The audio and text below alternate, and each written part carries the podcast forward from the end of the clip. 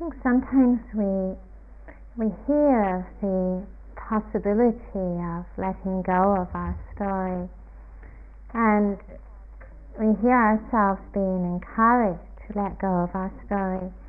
I think so, sometimes first when we hear of this possibility, actually it sounds like a terribly good idea. And we can even find ourselves even getting quite excited about the possibility of letting go of our story.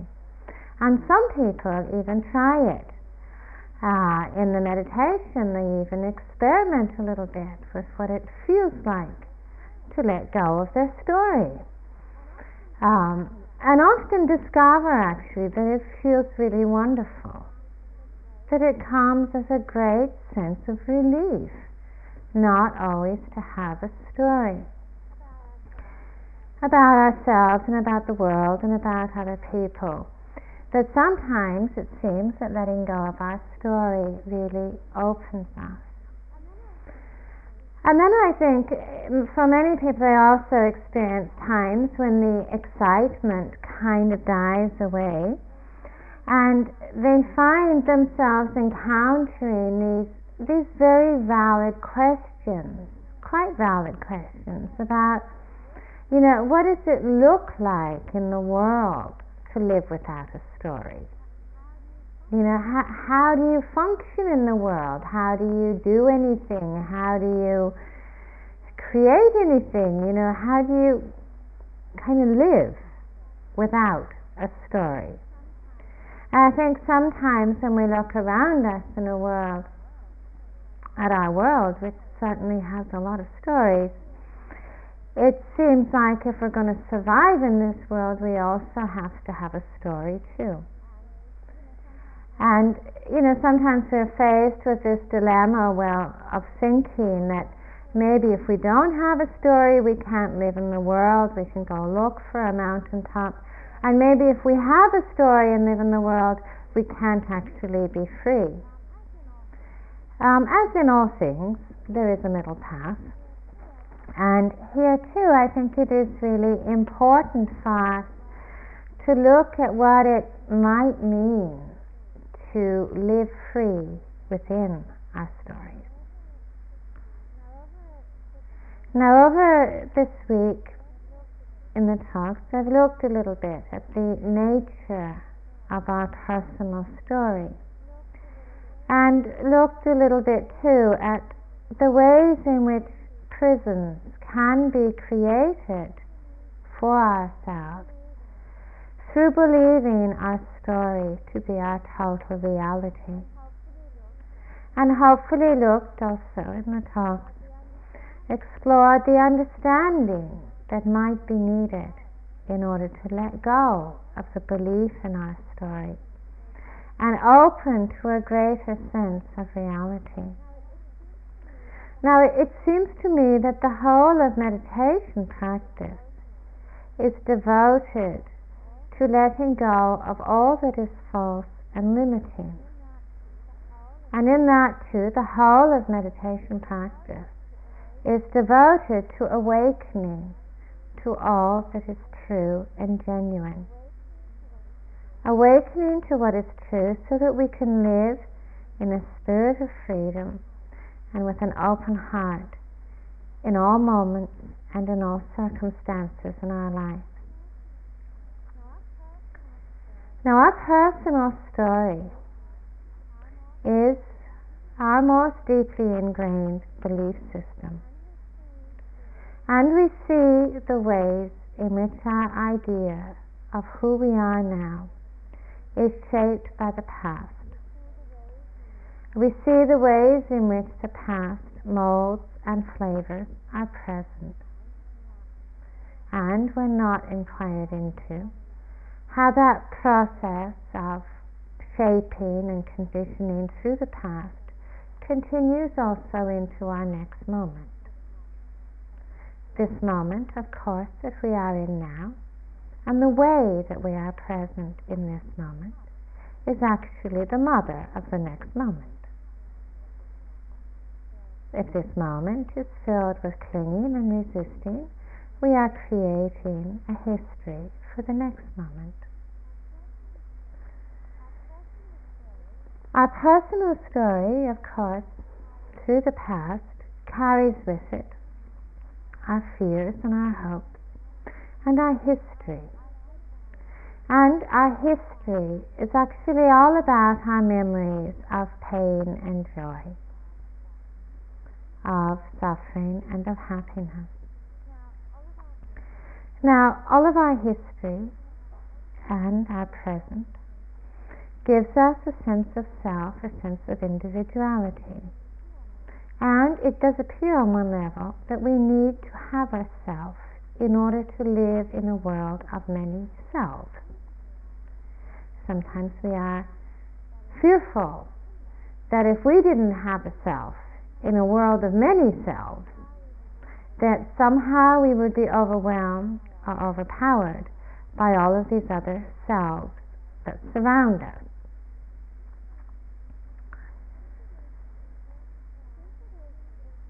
I think it is important for us to see that our story has holds within it a potential.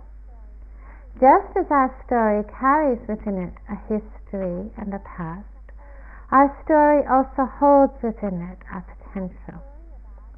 Our story about ourselves, about who we are, has the potential to be the most strongly armored prison it has the potential through our belief in it to be a prison which sets us apart from other people and from the world and from what is possible for ourselves. Our story equally holds the potential to be one of the most fertile grounds for deepening in understanding.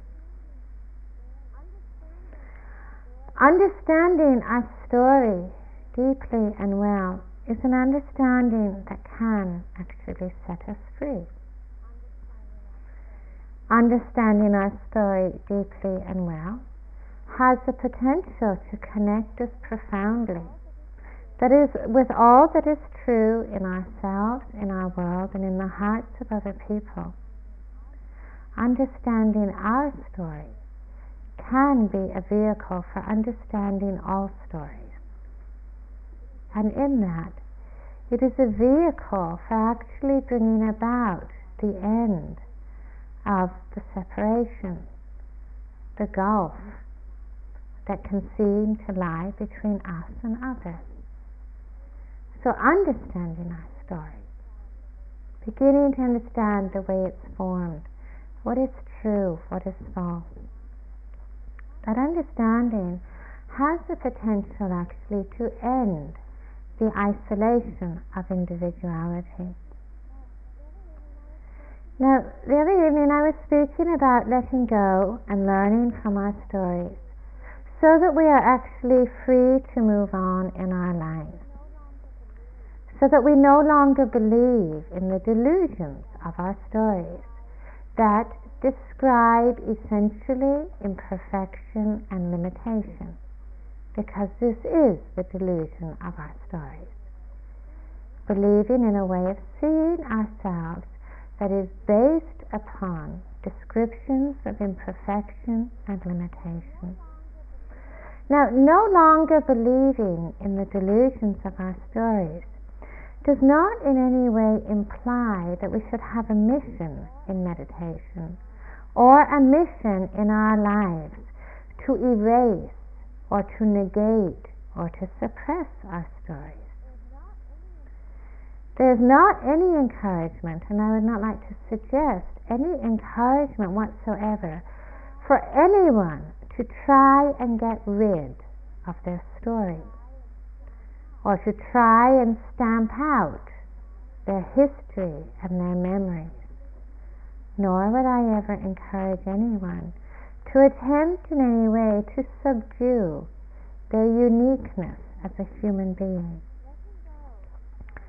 Letting go of our belief in our story doesn't mean reducing ourselves to a, a phantom like existence where we are invisible to the world and invisible to ourselves. It doesn't mean erasing our capacity for creativity and uniqueness. And letting go of the belief in our story is not about letting go of our gifts for relatedness, for communication, or for communion. It's not about letting go of our wish or our capacity to touch another. And so many times people misunderstand the whole the whole territory of letting go of separation, of letting go of self, and fear that letting go of separation somehow means kind of retreating into a cocoon of nothingness, you know, of being nothing in the world. And I think, you know, this is certainly not, we, not what any of us seek for in this path. And it is often what we fear. Liberation is not about discovering nothingness. Liberation is about discovering the suchness and the fullness of being, of reality, of truth. And being able, liberation is about being able to embody the fullness of that freedom in every area of our lives. Liberating insight frees us to draw upon something other than memory, and then history, and then fear and self consciousness to guide our lives. Liberating insight frees us to draw upon profound wisdom, compassion, and intuition to live a life which is vital and awake, a life that is saturated with peace and compassion. On one level, of seeing, on one way of seeing, as long as we live, we will have a story. On one level of seeing, as long as we live, of course, we have a body. We have sensations, we have a mind, we have thoughts, we have a personality. We appear in the world, we have a heart, we have feelings. None of these things, none of these areas of our being can ever be conceived of as being in any way an obstacle to liberation. As long as we live, we will have a memory. And so we will carry within our consciousness a certain history. Liberating insight doesn't mean having a, a kind of uh, you know, some sort of psychological lobotomy where all things are forgotten that ever happened before this moment. As long as we live, we will have memories of moments of pain, moments of joy, moments of sorrow, and moments of happiness. As long as we live, all of us will make a particular appearance in the world, make a particular impact in the world which in a very real way is unique to each of us. When we look with our eyes and our hearts and connect with the world around us, we see a world of so many appearances and so many stories. We see the world in which there appears the world of nature, the world of people. We see the world of tragedies and of celebrations. Now, there is something extraordinarily magical about this world of appearance and about all the uniqueness and the variety that is held within this world of appearance. There's something extraordinarily magical in the way that truth or suchness can be revealed in so many different forms. We see the world made up of so many different stories sometimes in harmony and sometimes in conflict. Now, being awake in our lives and living in a spirit of freedom, we are not asked to in any way negate this world of appearances or to somehow ignore the kind of magical nature of it. Nor are we asked to negate our own appearance. We are asked in our lives to be awake, to let go of the identification with our story. To let go of the grasping and clinging we have invested into our stories. To be awake, we are asked to no longer believe the world of descriptions, the world of definitions to be the truth of who we are. Being awake in our lives means really understanding that as long as we hold onto any detail of our story and say, This is who I am, then that holding creates a prison for ourselves. That holding interrupts the unfoldment of our own story and the learning that is offered to us. The very nature of identification the very nature of clinging is that it is limiting and that it confines and limits our understanding of reality. The very nature of awakening is to no longer be confined with any limited understanding of reality. We see what happens when we do identify with any detail within our story with any particular moment within our story when we cling to it with aversion or wanting, when we hold. We see the way in which that our personal story in that moment can become so imposing, so hypnotizing. You know, it, it becomes it creates so much busyness. There's there's so much to do through holding, and that holding separates we also experience that on a very cellular level. The way in which holding separates us from a greater sense of understanding and reality. When we learn to open into our story, to receive and to welcome, and simply to be present within the passing show of our story, we learn actually that in being present within our story, we are learning the art of being able to touch the whole human story. We'd like to look a little bit at the ways in which learning from our story can connect us more deeply with all stories, with all hearts, with all beings. In the time of the Buddha, there's a story told of a young woman whose son whose, whose very young son died. And of course, the, the mother was filled with grief and sorrow and pain and despair, and also filled with a lack of acceptance.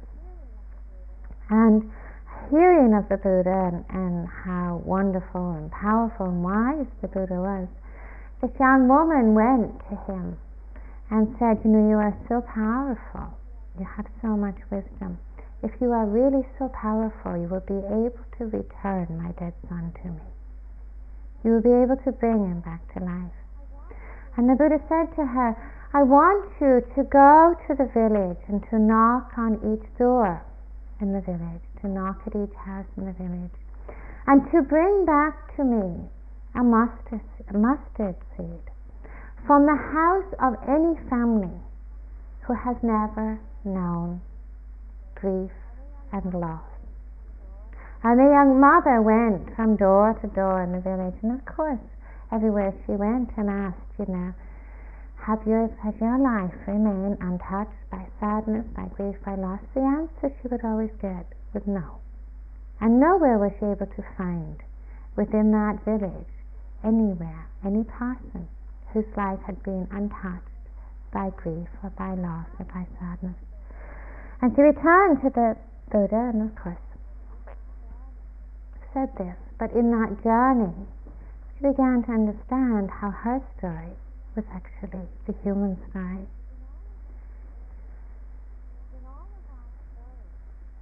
In all of our stories, of course, there are moments of deep pain and fear in probably everybody's story who is here there have been experiences of being hurt, rejected, or judged, experiences of loss.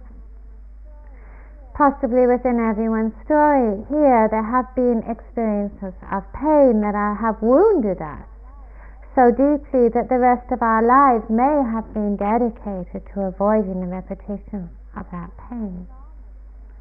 Now, none of those moments in our lives, which play such a big part in making up our story, none of those moments can actually be erased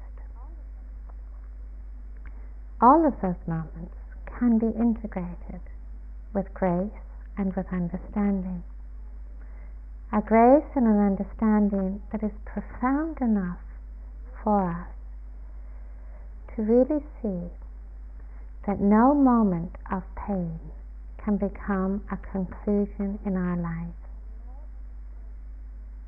That no experience can become a conclusion in our lives. This is what wisdom is so much concerned with.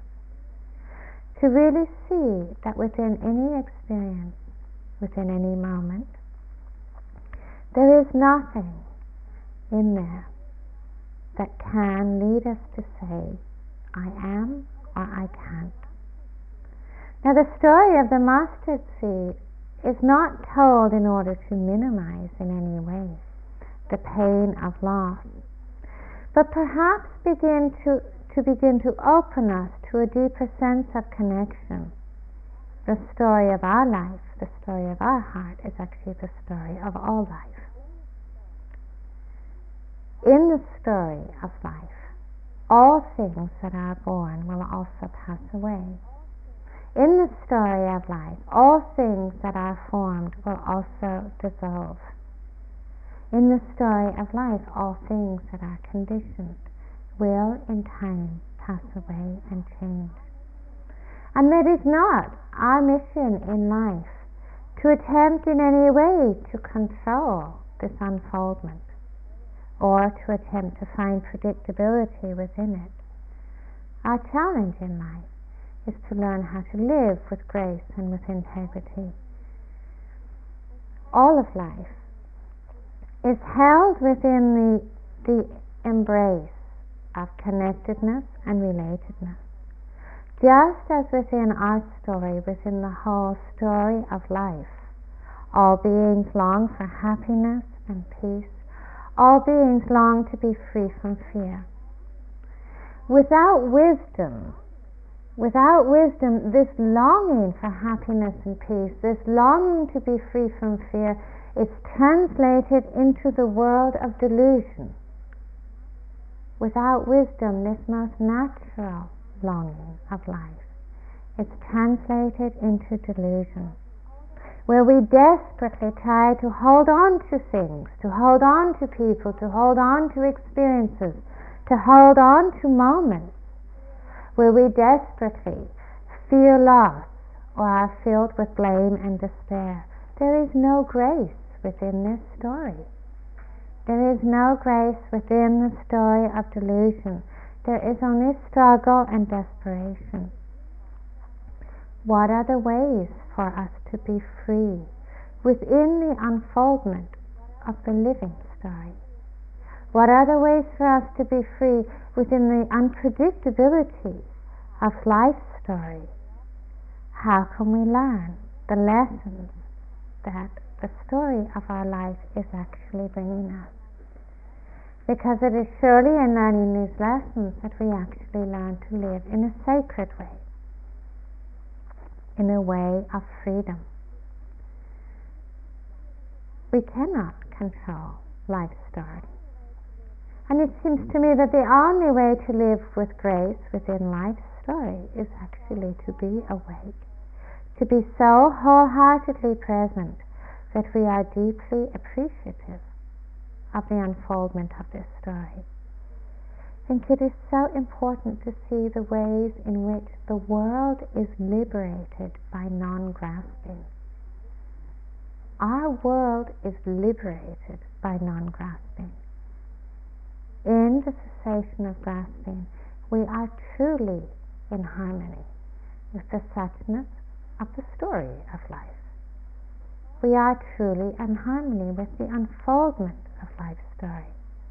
This doesn't mean that within that unfoldment there will be no sadness, no grief.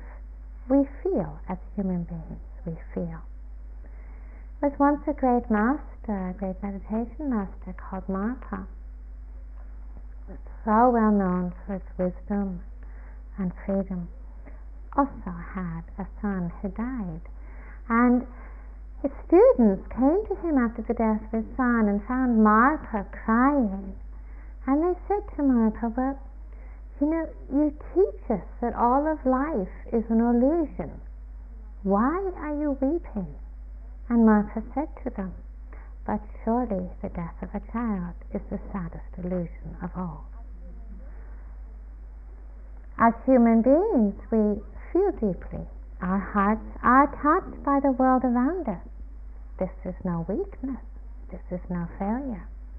This actually bonds us with life. It bonds us with a larger story. And in that bonding, there is a, an openness, a possibility of a profound compassion unfolding. And it seems to me that the lessons of peace are actually extraordinarily simple the lessons of learning to live with grace are actually extraordinarily simple, but they are deeply challenging.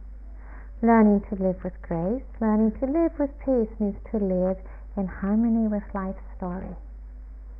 It means to live in harmony with the actuality of life.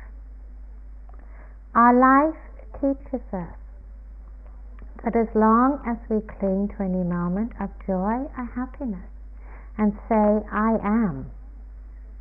We are in that very moment of clinging actually choosing a prison. Because in that moment of clinging, we are denying the nature of change. We are denying life's story. It seems to me that as long as we are holding on and clinging to any moment of sadness and despair and saying, I am, we are also choosing the same prison, confined and limited through the investment we have, not through the events in our life. We are never confined and imprisoned by any event, by any circumstance, by any experience. We are certainly confined and limited by the investment we bring to those events opening to a wider sense of reality, opening to the truth of what holding does to us and what openness brings to us, we experience a very much deeper sense of connection. we understand the ways in which my story mirrors countless stories in the world, and we live in the spirit of that truth. Now, our personal stories are embodied in the identities and the roles and the choices that we make in our lives. In those identities and roles and choices, we embody our personal story, our personal appearance. We might have the identity of a mother, the identity of a healer, the identity of a painter, the identity of a teacher now, all of these identities, or any of these identities, can embody a great wisdom, the gifts that we are able to bring to being present in this world. Our identities, when lived with a spirit of freedom, are vehicles of communication. That is what an identity can be. That is what any role can be. It can be a vehicle of communication through which our, identi- our identities are a vehicle through which we can embody and communicate that which we most care about, that which we most understand to be genuine and truthful, the gifts that we are able to bring to this moment. Our identities are powerful vehicles of communication. Through our identities, the roles we have in our lives, we make an impression upon the world and we attract ripples of response. Identities that are lived in a spirit of understanding, communicate authenticity and communicate freedom.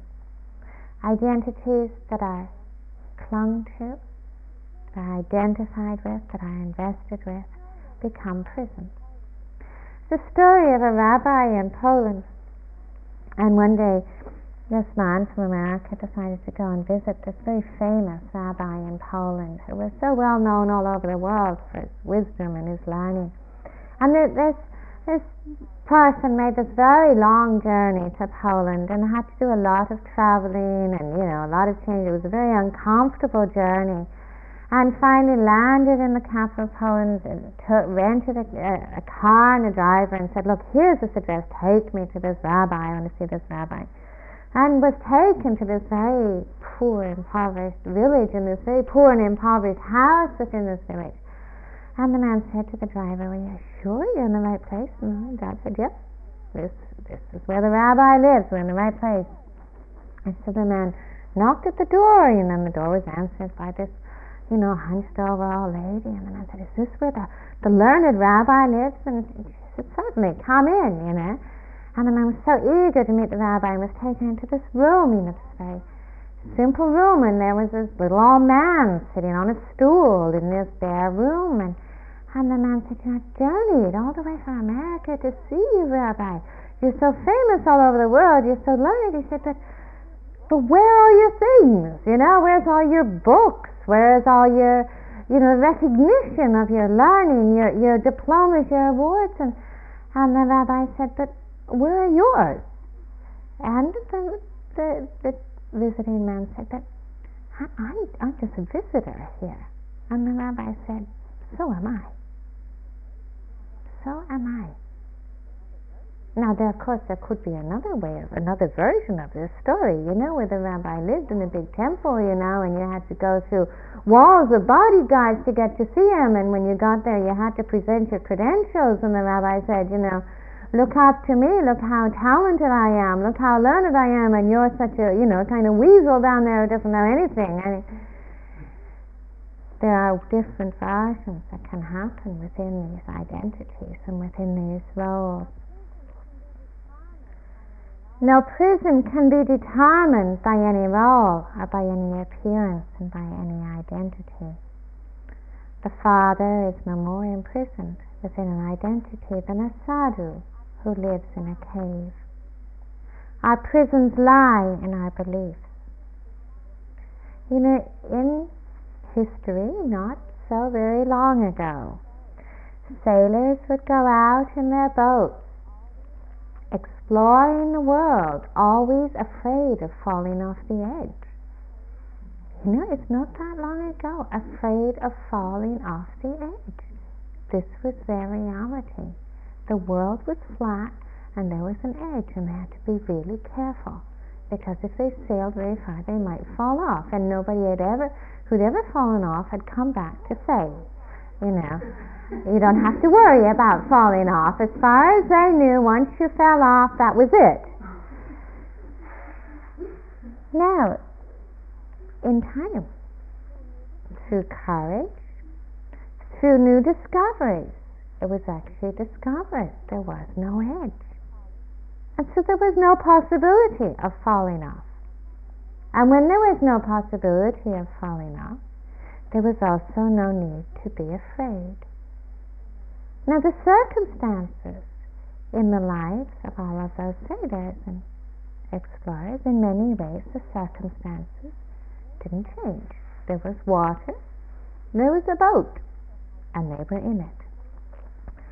What has changed were the beliefs I think it is so important to understand the way the ways in which beliefs dissolve in the face of new realities. Beliefs dissolve in the face of truth. Beliefs dissolve in the face of new ways of seeing and being. Now, in meditation, we experience the ways in which our own realities can change so quickly and so dramatically. At the beginning of this retreat, you might have believed that you would die if you sat seven hours a day. You might have believed that this was not possible for you. At the beginning of this retreat, you might have believed that it was absolutely impossible for you ever to experience, you know, a few moments or, or hours of peace. You know, if you think back to the first day on your retreat here, you know, when you're all crazy and, you know, antsy and agitated and everything, and if we'd said to you, you know, oh, you know, a few days, you know, it's gonna be peaceful and calm, have a wonderful time, you know, would you believe it? Well, maybe you're still not, but I, I can tell you this, this, this can happen. In the face of that new reality, what has happened to the person who believed themselves to be agitated and confused and restless? Where has that person gone? Beliefs are dissolved in the face of new realities. We see that here on a moment to moment level. The ways in which our realities can change. The ways in which we can get lost in a story and oh, it can be so intense you know, so filled with I am, you know, filled, overflowing with I am like this, you know. It's so concrete and so solid and, and so real. It feels so real. You know, I'm I'm so angry, I'm so greedy, you know, and you know, I'm I'm I'm so filled with pain and it's because of this in my life and, and because I have this pain I need to do this and after I've done this then I need to do that and you know, it can all seem so real. An hour later, you can be sitting there, calm. You know, the story's gone. The whole story has just gone. It's kind of like a distant memory. And you sit there and you wonder, what happened? You know, it's kind of like you got mugged. Mugged or, or assaulted by some sort of traveling story that just happened to get you, you know, in its journey through the meditation room. Amen. You happen to get that one. Somebody else got a different story. And in the face of those changing realities, you say, happened? How did it happen? And yet, in the face of a new reality, an old reality doesn't make any sense at all. It just doesn't make any sense at all. I mean, if you're sitting there and you're very calm and peaceful, you know, try and feel a bit agitated. You know, you, know, I'm sure I was really agitated, you know, and it's got to be here still somewhere. Mm-hmm. It just doesn't make any sense anymore. The belief system doesn't make any sense. You just sit spacious, calm, peaceful, and say, I'm restless. It doesn't make any sense at all. That reality is dissolved through another reality.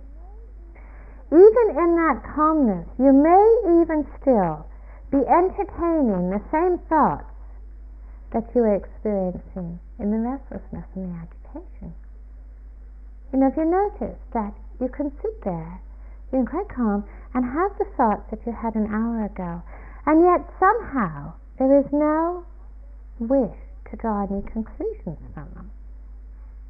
There's no wish to draw any conclusions from them. So those thoughts are just kind of passing through you. Most times, what has changed is not the thoughts, but the belief and the investment. We've not got a different mind. And it's not a different mind in that sense. What has changed is the belief and the investment. It is very clear that identification and investment compels us in our lives. It drives us. It brings intensity and it strengthens our story. It is also very clear that the prison of investment and identification is dissolved in the face of a different reality. Openness of seeing, openness of heart opens the door of the prison of holding. Now, sometimes, of course, these shifts that we experience in meditation, from agitation to calmness, from loving kindness to anger, from you know defensiveness to compassion, these shifts that we experience at times seem so terribly random and unpredictable.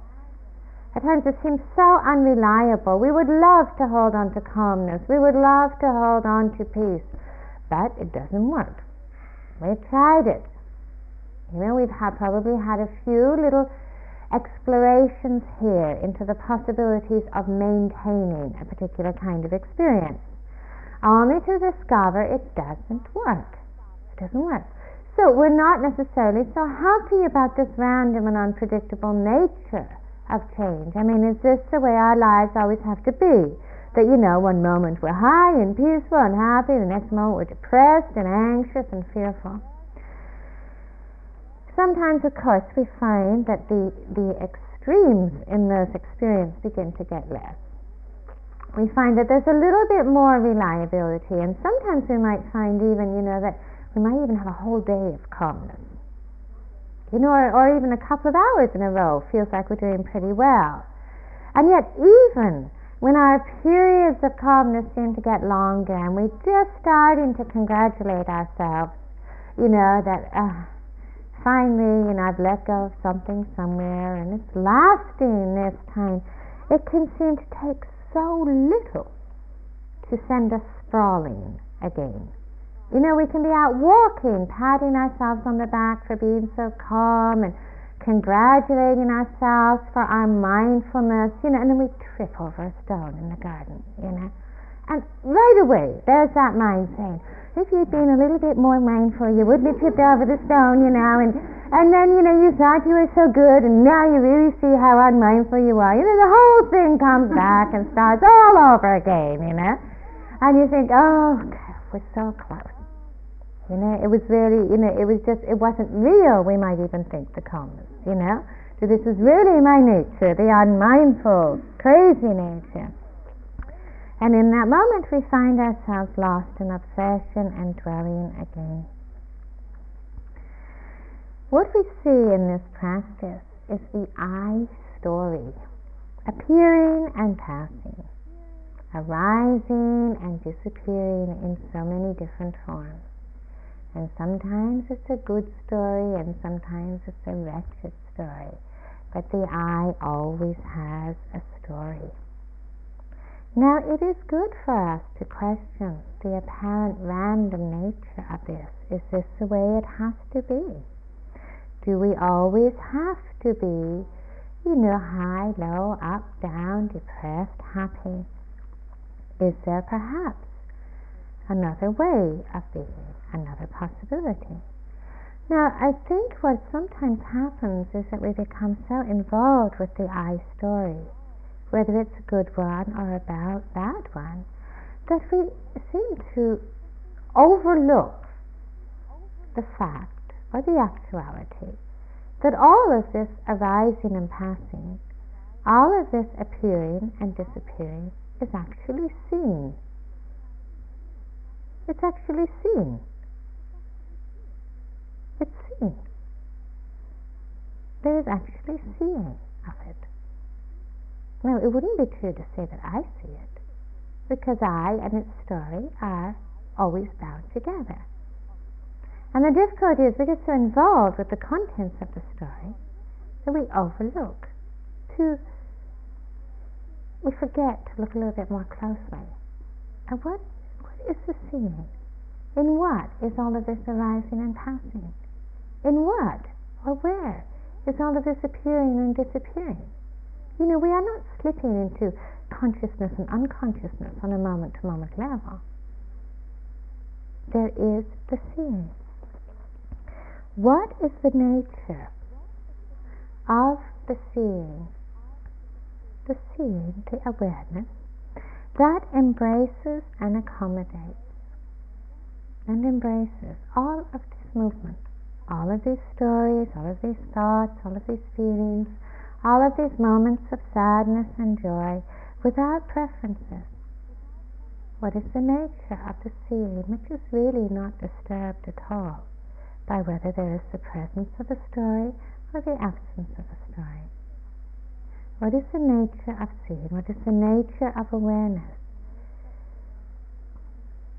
What is the awareness, the seeing, that allows us, how is it able to embrace all of this movement?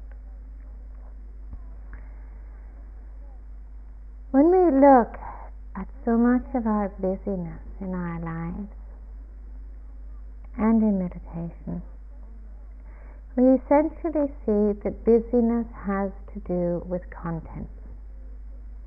Busyness has to do with the contents of our experience.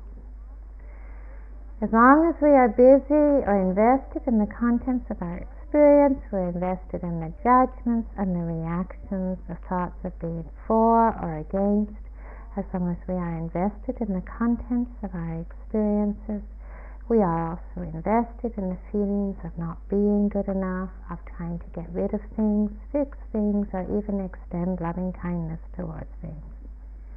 Now, in all of that busyness, there is actually not a great deal of spaciousness in those moments.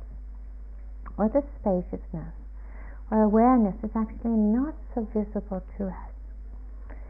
We have this feeling that we go in and out of awareness, or that awareness arises and passes. Not so. Awareness is simply obscured by the power of grasping. It is like a cloud passing in front of the sun. Awareness is obscured by the power of grasping. The I story is shaped by the contents of our experience. Suddenly we let go and we open again, not because we have ever fixed or perfected anything I think this is really important for us to stand, understand that those moments of opening, those moments of letting go, they've got nothing to do with fixing anything. They've got nothing to do with perfecting the I story. They've got nothing to do with having a better I story. It is because of letting go of the identification. As long as the I story is invested in in any form, whether it's a good story or a bad story, there is always the potential for more busyness, more fixing, more doing, more altering, more improving. Think of the I as like an appetite. Think of the I as an appetite that is always looking for a companion. And what is the companion of that appetite? It is a story. Never experience I. I would invite you to take a day and try and find I. Try and find I. Try and find no one in all whole history of meditation practice has yet been able to find I. Now we may be convinced that we will be the first, but no one has ever been able to find I. Try and find I. Alone, just I. You know, just an I, produce an I. No one can produce an oh, I. There's actually nobody home there. It's always I am, I need, I think, I want, I don't want, I should be, I shouldn't be. It is always I and a companion. Now, what would happen? What would happen actually if we didn't hold on to identify or believe in any of those descriptions in any way? Where would the I be? Where would the I be? If they didn't have a companion, and if the companion wasn't bonded through grasping, we may see that in not believing, in not holding, we understand very deeply actually that we are not our bodies, we are not our minds, we are not our stories, and we are not our history. Now what would happen? Would we die? Would we die without identification? You know what would happen to us? You think we'd expire if we didn't identify anymore? No. No. If we didn't identify with thoughts, there'd still be thoughts. Our minds have an immense creative capacity. Our minds have the capacity actually to be really creative and to be able to articulate insight. Our minds have the capacity to reflect, to explore, to inquire, to question. Our minds are actually liberated by non dwelling, not erased. Our minds are liberated by non dwelling. What happens to our bodies if we didn't identify with them? Well, they'd still be here. There would still be painful sensations and pleasant sensations and neutral sensations. Did anybody ever say a sensation was an obstacle to liberation? No. Uh, there's no need to avoid, in the absence of identification, there's no need to avoid or to pursue any form of sensation. Also, in the absence of identification, there is no threat and no fear in the world of sensation.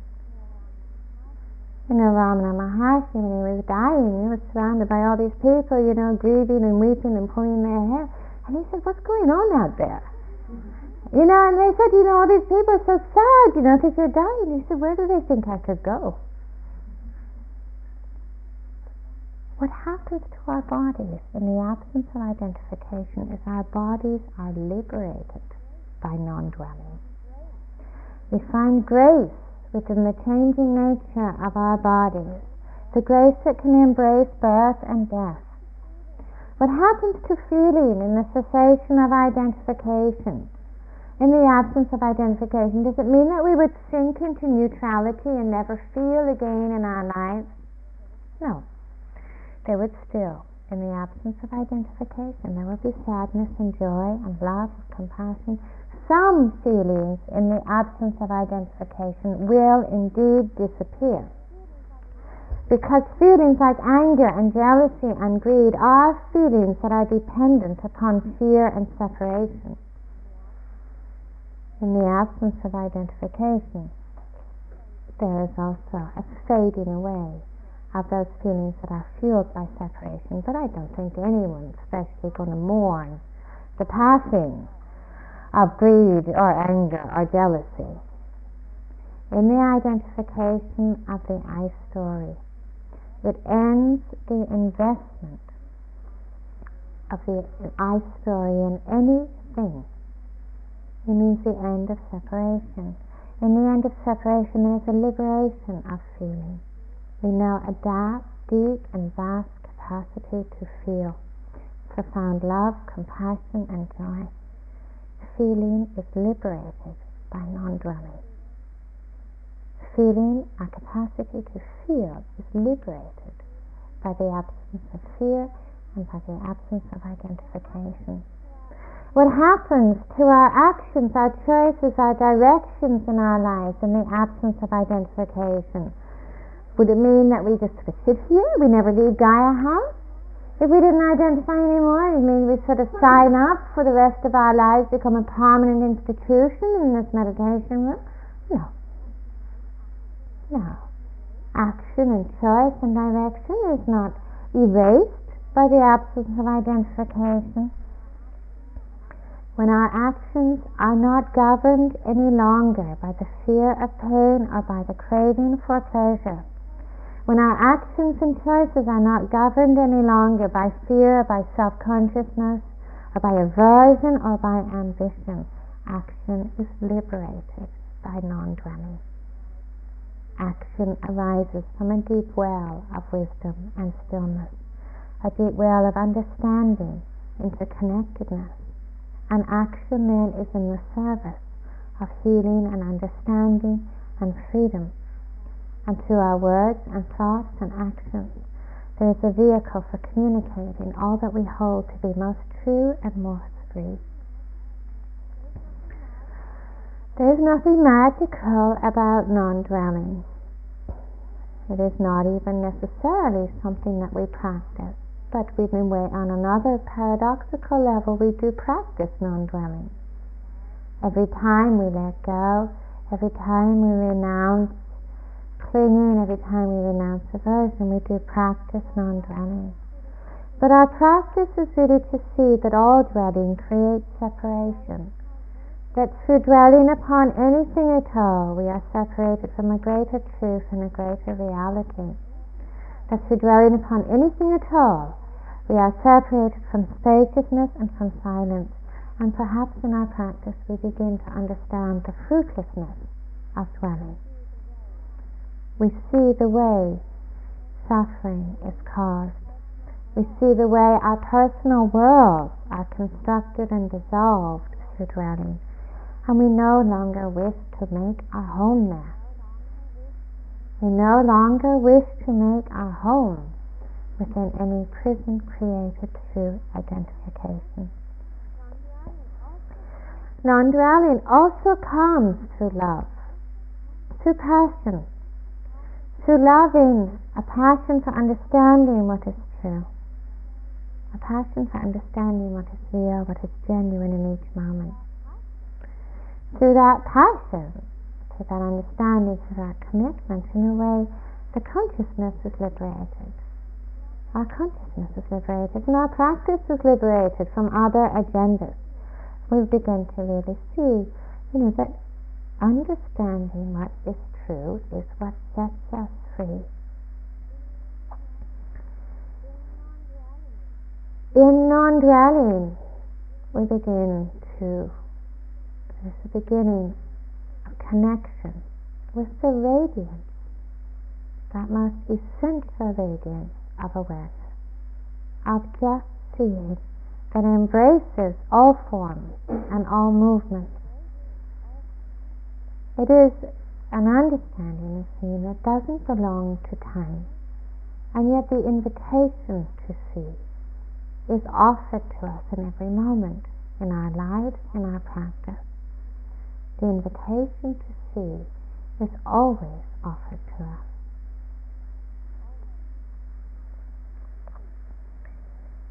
May all beings live with grace. May all beings live with wisdom. May all beings live with compassion.